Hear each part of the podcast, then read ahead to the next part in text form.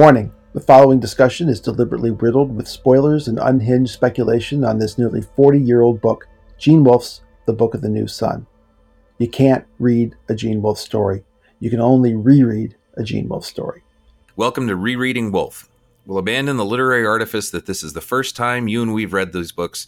We're going to try and understand, and that means considering the books as a whole. I'm James Wynn. And I'm Craig Brewer.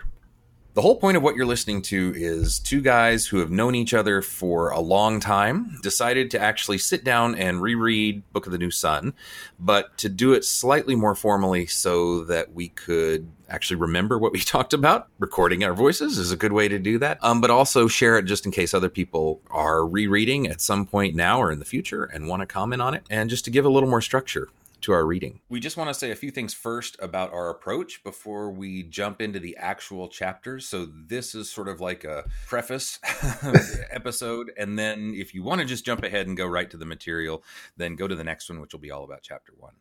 I really like it that we're going to do this rereading and in a rereading fashion. A lot of times when we discuss these stories, we always discuss them in a microcosm of where we happen to be reading at the time, or reading along as though we don't know where it's going or where it's headed. But we do know. We anyone who's read the books knows that this story ends where it starts.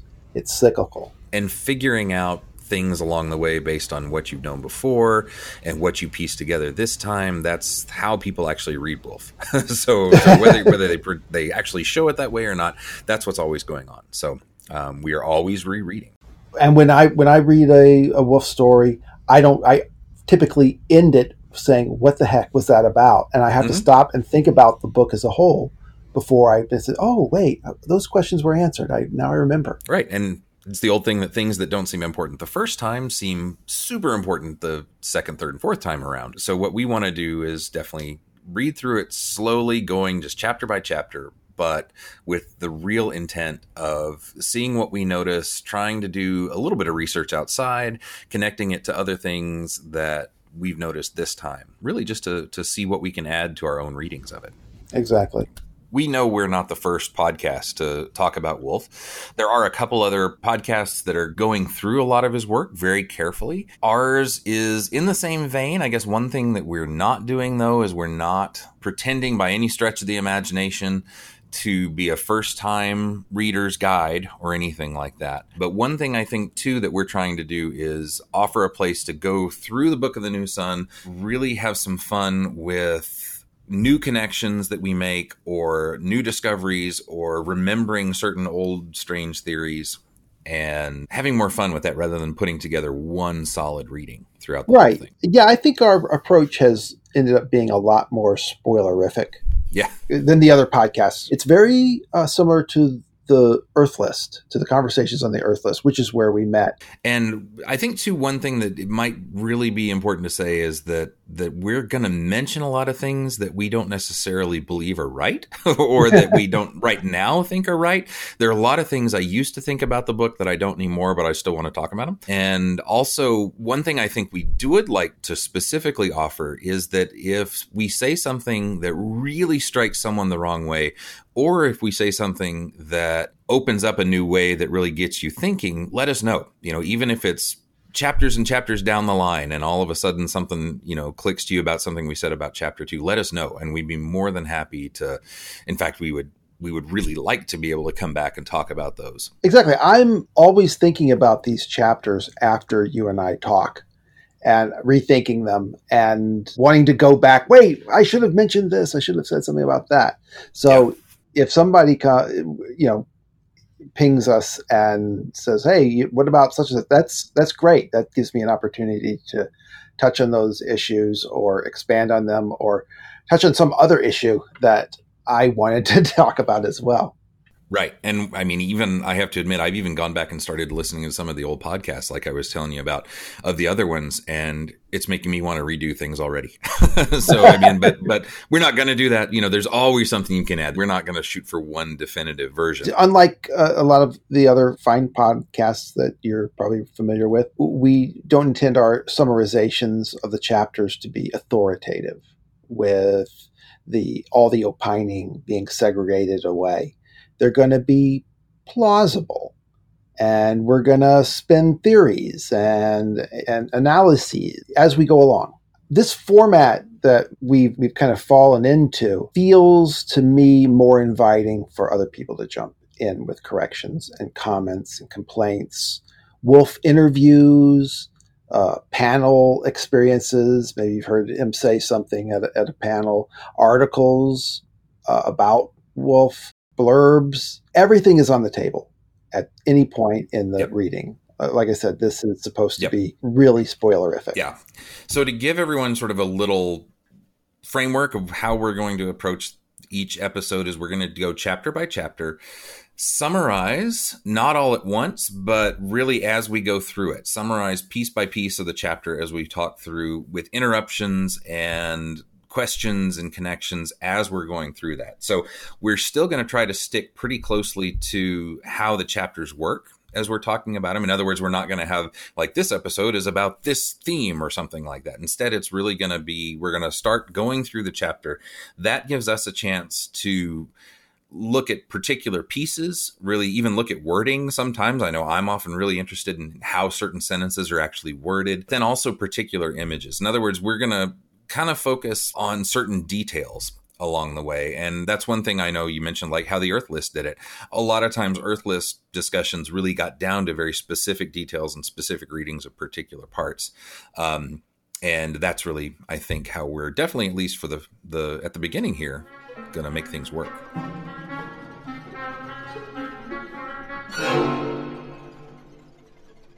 So we wanted to do Book of the New Sun because it's it's one that I've been wanting to reread for a while, and I'll admit that I haven't actually sat down and read through it in probably this has been the longest break since I actually read it the first time. I'm thinking it's at least five years, at least, since I've reread it. It's been a long time since I've read it all in one whole either. I go back to my favorite parts or parts that I say, oh, well, I want to understand that better. Did it really say what I remember it saying. As far as going through it, as it was originally written in the order that was written, but with the knowledge of what's going to happen in the future. I don't, it's been a long time since I've done that. Yeah, that's why I really wanted to do it. I was actually looking around for a good sort of annotation of certain things, and lots of people have done things in text online, and they get started. Um, you know, they'll they'll do a few chapters, but but it never gets very far. But I think you and I are committed enough to this to keep going. Um, plus, it, I should guess we should say too, you know, a little bit about us. Maybe how did you get started with Wolfe? What was your first experience? How did you find him? Well, a friend uh, recommended these books. He came with the four paperback books, and he said that someone had recommended it to him, and he had read them, and he said that he had failed to read them for the first two or three times, and this time he just pushed through, and he wanted to know what I would think and I, and I read them and it took me a long time because I'm not someone who can just read on without looking up every single word. It was uh, it took it took me a long time. My wife says said to me, you know, months later, "Boy, you sure are taking a long time. Spending a lot of time reading those books. I, what are they about?" I said, "Well, I, I, I, don't know. I don't really know. I mean, a lot is happening, a lot's really cool, but I really feel like there's a, a story going on, you know, right at the edges, and I can't figure out what it is. It's just I don't know what it's about. And she says, "Well, what are you? Why are you reading them?" I said, "Well, I have to find out how it ends." And yeah, my my experience was very similar. The the first time I tried to read it, I gave up after I forget exactly where. I mean, Severian hadn't gotten very far before I think I just stopped.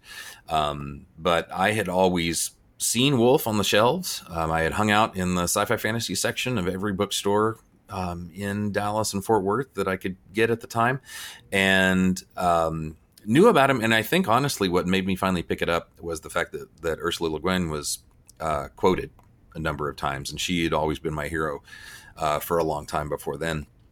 So I picked it up, um, but before then, I think I'd looked at the covers and thought, "Oh, it's kind of gothy. It's not really my thing." Oh, oh, what, what did you when you saw those? Saw say the first cover. Uh-huh. What did you think it was about? What do you think it would be like? Uh, well, with it when it had torture and it had, you know, the the picture of um, the sort of standard Shadow of the Torturer cover of him standing there with his mask and Terminus Est. I thought it was just some kind of weird, you know, super sort of Anne Ricey vampire. Oh, thing. That's honestly okay. what I thought from the cover, uh, but I never paid much attention to it. Um, and we're talking about a long time ago. So, but that was more my opinion that it may not have been vampires, but it was definitely, I thought the same crowd that liked Anne Rice was going to like this kind of stuff. So that's what I assumed it was. But then when I saw that Le said something about, you know, he's our Melville, was I think the quote on whichever version I ended up getting. Um, and I was like, well, if she likes him and says something sort of odd like that, you know, praiseworthy but odd, then I'm like, okay, I gotta, I gotta figure out what's going on here.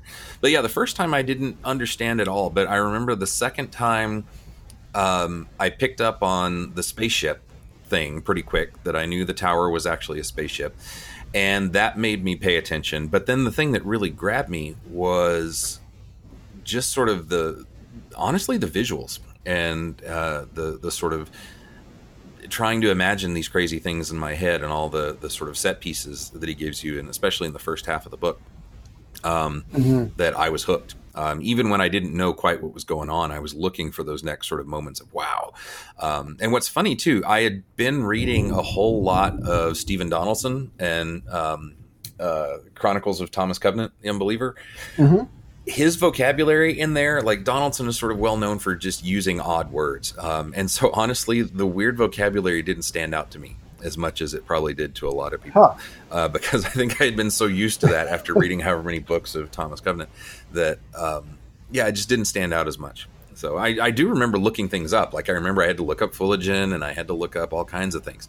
Um, but it didn't strike me until later in the process that I was like, oh yeah, there must be a point to that. I I can't not look them up. You know, I remember in Castle of the Otter uh, book that Gene Wolfe uh, published. I think it was between the third and mm-hmm. the fourth yeah, between the two novels yep. coming out, and it, he where he talks about how you know yeah all the words have meanings. Uh, in a lot of science fiction novels, you have these you know words that are just gobbledygook. They don't really mean anything. They're just made up words, and no one seems to mind when they know they're made up words. But then, and he says this is something I'm paraphrasing. Then you go through all the trouble to find a real word that's just what you need, and oh, I better stop, or I'm getting my typewriter rusty. So. Yeah. yep. Yep. So they don't appreciate it.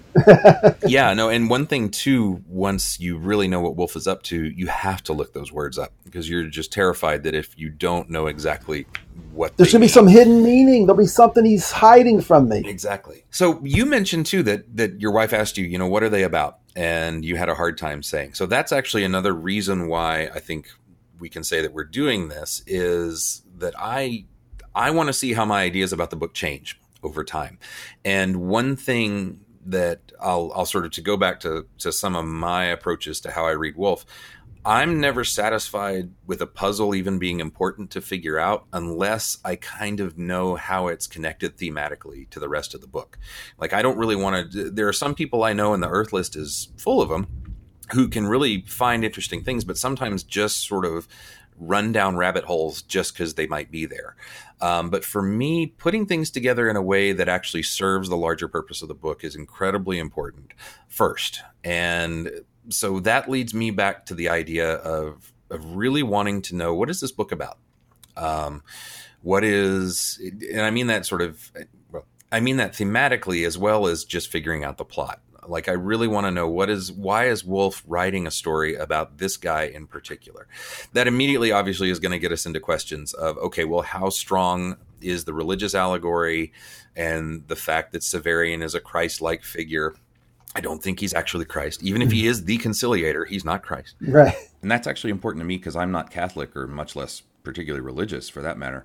So knowing more about what he's doing with the Christian imagery and the Christian, if there is an allegory um, or you know a complicated allegory, not a simple one, but I really want to know more about how to relate to that and um, what he's kind of saying, whether it's orthodox or heterodox or just doing his own thing or experimenting with ideas or whatever. But I want to focus more on that. I really do enjoy running down all the little rabbit holes. Um, I'm interested when when I detect an allusion to an old uh, to a myth or to some sort of genre fiction.